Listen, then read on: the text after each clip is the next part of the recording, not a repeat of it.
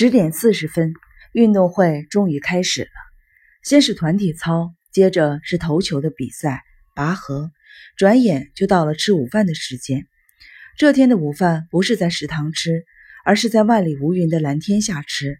除了医院方面给准备的饭，也可以吃家长带来的饭。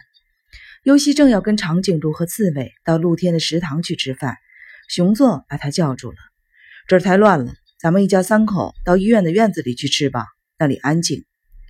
尤西看了看周围的情况，大部分的孩子都跟家长会在运动场的附近，欢声笑语不绝于耳。还是这边好。尤西说着，指了指八号病房楼的帐篷。长颈鹿和刺猬正端着装满了食物的托盘走过来，一边走一边看尤西。哎呀，怎么没有我的份儿啊？尤西身后传来了麻里子的声音，他从尤西身边走过，到刺猬面前，往托盘里一看，都是好吃的东西吗？以前只吃面包，你不是也活过来了吗？现在日子挺好的嘛。麻里子爽朗的声音听起来甚至有几分天真。他用拳头轻轻地顶了顶刺猬的下巴。刚才我跟医生谈过了，以后你要好好听话，不要再出问题了，好好的。给我把病治好了，养成好的生活习惯。刺猬点头答应着，说话。知道了。玛丽子和气的微笑着。这么好的东西，我吃了是浪费。我还知道外边什么地方去吃吧。吃了饭，也许就不回来了。好好跑，别给你妈丢脸。说完，把刺猬的头发抚弄得乱七八糟。刺猬忍着内心的烦乱，用右手理了理被弄得蓬乱的头发。尤西一家在帐篷里围坐在一起，吃着智穗从家里带来的饭菜。长颈鹿和刺猬在附近的堤坝上席地而坐，把托盘放在膝盖上开始吃饭。梁平，忽然，长颈鹿面前出现了身材不高的一男一女。男的穿着朴实的灰色西装，女的穿着样式很老旧的套装。梁平抬头一看。是给他送过换洗衣服的叔叔和婶婶，他们先跟熊座夫妇点头打了招呼。男的好像很不好意思似的，对长颈鹿说：“医院通知我们说有运动会，开始我们怕来了反倒给你添乱，犹豫了半天，还是想来看看你，结果就过来了。”长颈鹿一直不知道说什么才好。男的看了看刺猬，又看了看附近的优西，说：“你们是朋友吧？”这孩子，请你们多加关照，希望你们永远是好朋友。说到这儿，女的捅了男的一下，男的皱着眉头，朝着熊座夫妇鞠了一躬。瞧我这话说的，医院嘛，还说什么永远，太失礼了。女的很客气的把手里的包袱递到了长颈鹿的面前，婶子给你做的，也许你觉得不好吃，不过是我尽了最大努力做的，尝尝吧。男的说。我们也坐在这里吧。说完，就跟女的一起在地上坐了下来。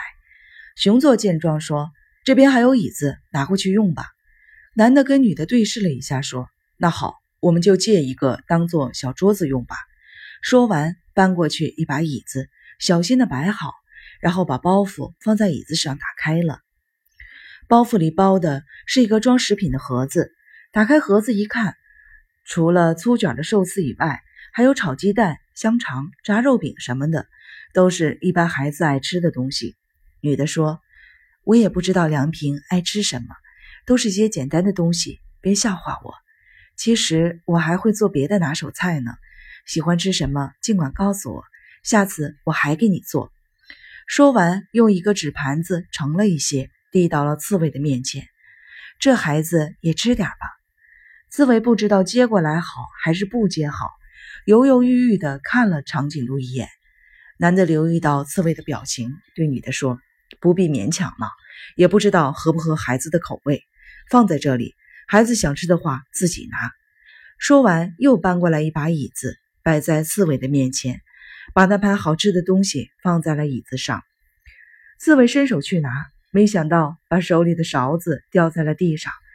他慢吞吞地去捡的时候，身体僵住了，眼泪。无声的洒落在地上，长颈鹿碰碰刺猬的胳膊，行了，别哭了。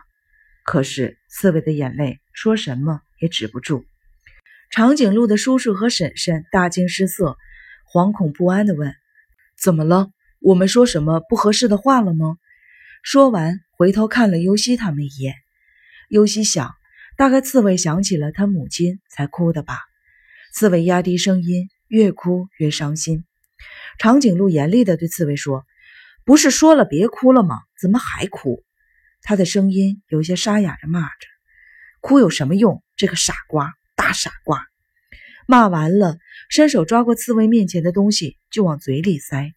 下午，运动会的最后一个项目是各病房之间的接力对抗赛。小病号们有吊着胳膊的，有拄着拐杖的，甚至还有坐轮椅的。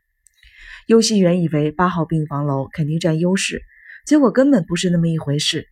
长颈鹿在 A 组跑第一棒，虽然最先把接力棒交给了下一个孩子，可是那孩子跑到一半就蹲在原地不动了。护士鼓励了他半天，才站起来继续往前跑。结果 A 组得了个倒数第一。刺猬在 D 组跑最后一棒，他超过了一个坐轮椅的中学生，得了第二名。尤西在 E 组也是跑最后一棒，他接棒时已经落在了倒数第一位。尤西全力的奔跑，在长颈鹿和刺猬的助威声中，超过一个又一个对手，最后超过一个拼命转动着轮椅的女孩，跑了个第一。跑到终点以后，尤西回头看了那个坐轮椅的女孩一眼。只见冲过终点的女孩悔恨交加的用右手狠狠地捶打着轮椅的扶手。尤西跑到他的身边，想安慰他几句，没想到那女孩先说话了：“下次咱们赛轮椅怎么样？”尤西点点头：“好啊，可以教我用轮椅的方法吗？”女孩笑着说：“当然可以。”两人同时伸出手来，紧紧地握在了一起。他们欢快着笑着。转身去迎接陆续到达终点的小伙伴们。